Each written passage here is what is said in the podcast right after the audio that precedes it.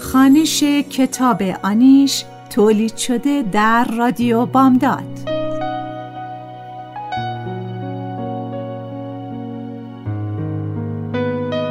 نویسنده فریبا منتظر ظهور.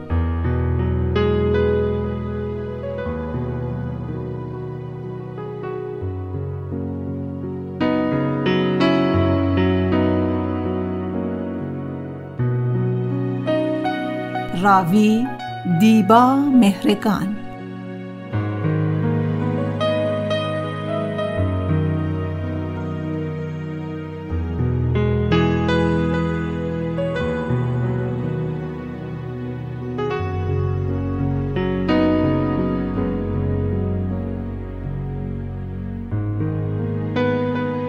تهیه کننده نوشی حسینی.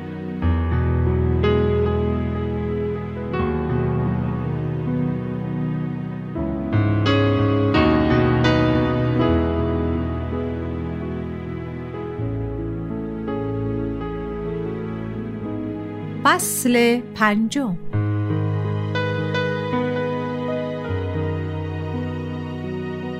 اولین بار همین چند هفته پیش دیدمش. آمده بودم که زمین و خانه ای را که ارث پدریم بود بفروشم. فروش نرفتند. توی هواپیما روی صندلی کناریم نشسته بود و روزنامه می‌خواند. حواسم پیش عینک آفتابیم بود که انگار توی بازرسی فرودگاه وقتی نگران اسناد توی کیفم بودم گمش کردم. ماموران فرودگاه متخصص تشخیص استرابند. دوبار کیفم را از زیر دستگاه اشعه عبور دادند. حتما همانجا ماند. فرودگاه تبریز که رسیدم ایستگاه تاکسی قلقله بود. دکتر کیان از توی ماشین پژویی که پیشوازش آمده بود پیاده شد و گفت اگر مسیرتان به مسیر ما می‌خورد لطفا همراه ما بیایید. ناچار قبول کردم. آن روز به نظرم استاد دانشگاه آسوپاسی آمد. لاغر و رنگ و رو پریده و احساس کردم نباید وضع روحیش خیلی از من بهتر باشد. وقتی پرسید آیا دانشجو هستید و گفتم رادیولوژیست بیکار و بیپولم خندید و گفت خانومی با این سراحت در ایران کمتر دیدم بیشتر دوست دارن از گفتن حرف اصلی تفره برن آذربایجانی هستی؟ بدم نمی آید بگویم من هم آدمی به این پرچانگی زیاد ندیده هم. چون تمام راه با راننده به ترکی در مورد وضع زندگی مردم اینجا باغها، بیابی و بسته شدن کارگاه های کوچک حرف می‌زد.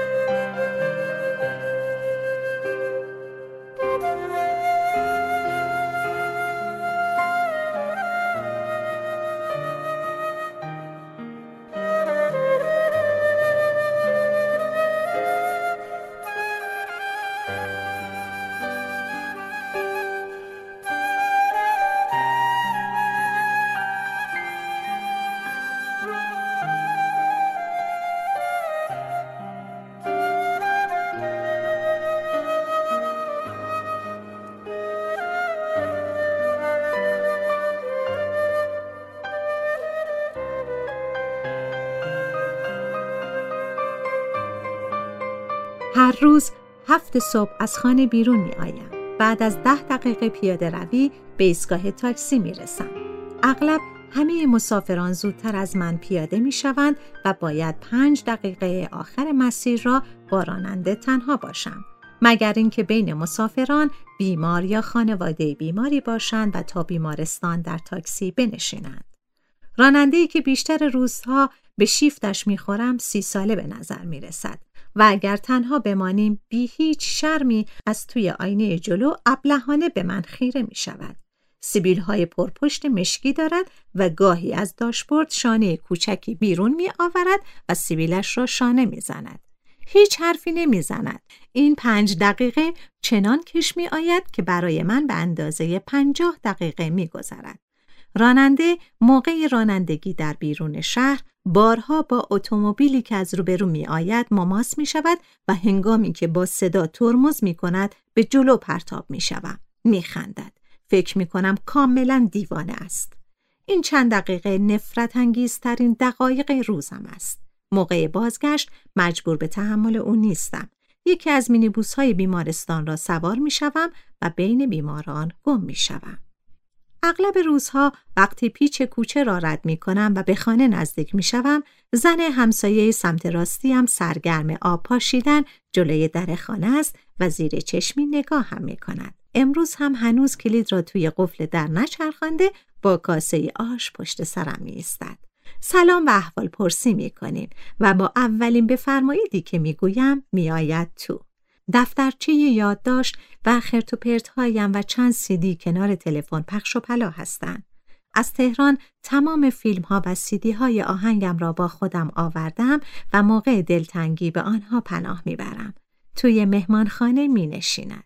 به دوروبرش نگاهی با کنجکاوی می اندازد. چند علنگوی طلا توی مچ دستش گاهی به هم می‌خورد و صدای ظریفی می‌دهند. موهایش را تازه رنگ کرده و بلوز بافتنی آبی رنگی پوشیده است. پوست دستها و صورتش سرخ و سفید است. چادر نخی گلداری را از دور کمر باز می کند و می‌پرسد آقا نیستن؟ مطمئنم می‌داند که مجردم. آقا ندارم خانم. وا چرا پس تنها نکنه زبونم لال آقاتون عیاش بود و ویل کرده رفته نه من هنوز ازدواج نکردم خانم ماشاءالله خوشگل و جوون و باسوادین. آها دخترم می‌گفت تو تهران مود شده دخترها شوهر نمی‌کنن. دخترتون تهرانه؟ لبخند می‌زند. دندان نیش سمت راستش افتاده است. بله مثل پنجه آفتاب میمونه. خیلی خاطر داشت. دادمش به یه تهرونی. الان خوشبخته. شوهرش تو بازار تهران مغازه لوازم ماشین داره. الهی بمیرم چقدر خونت ریخت و پاشه.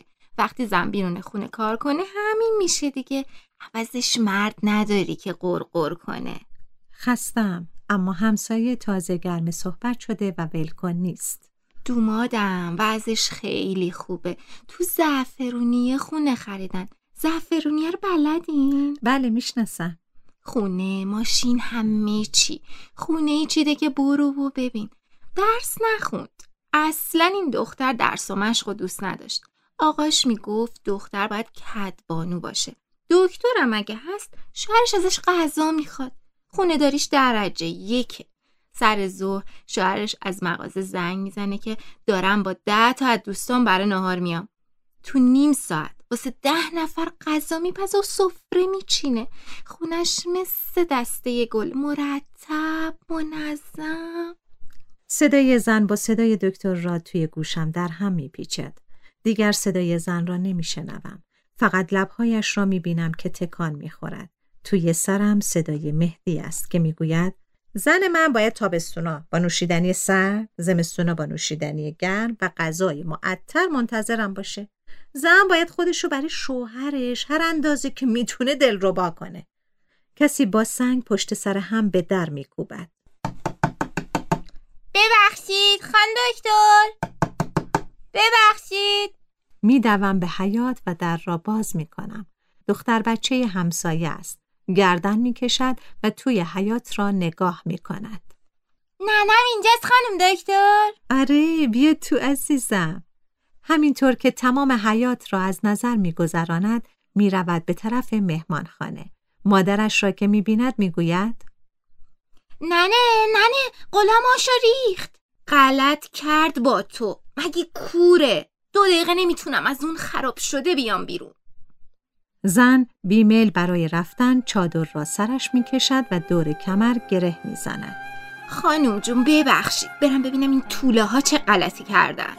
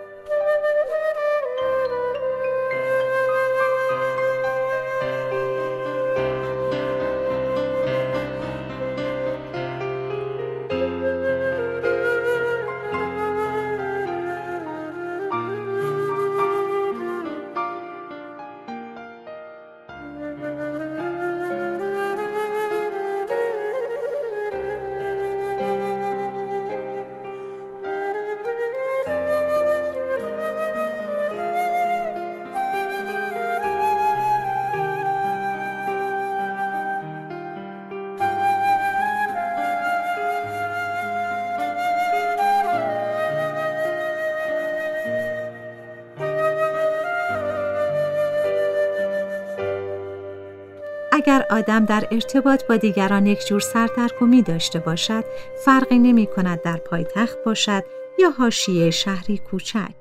فرقی نمی کند در ارتباط با چه کسی باشد با یک دانشگاهی یا یک راننده تاکسی. من از این جور آدم ها هستم. به ندرت کسی را پیدا می کنم که حرفم با او گل کند. اغلب مواقع وقتی شروع می کنیم به حرف زدن به جایی می رسیم که فکر می کنم دیگر به بنبست رسیده ام. راهی پیدا نمی کنم. ناگهان بین دنیای من و طرف مقابل فاصله چنان زیاد می شود که هیچ چاره جز سکوت ندارم. ناگهان بینمان مردابی می بینم. می ترسم پایم را جلوتر بگذارم. سکوت من را به حماقت، ادب، ترس، دست با چلفتی بودن، افسردگی و هزار درد دیگر ربط می دهند.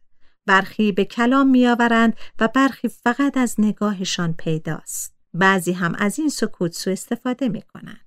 اما دکتر مهدی راد درست برخلاف من از آن آدمهایی بود که راحت حرفشان را می‌زنند. اینجور آدمها زیاد به حرف طرف مقابلشان گوش نمی دهند و اصلا دنیای آن دیگری را نمی بینند که بخواهند پیش بروند یا در جای خود بمانند.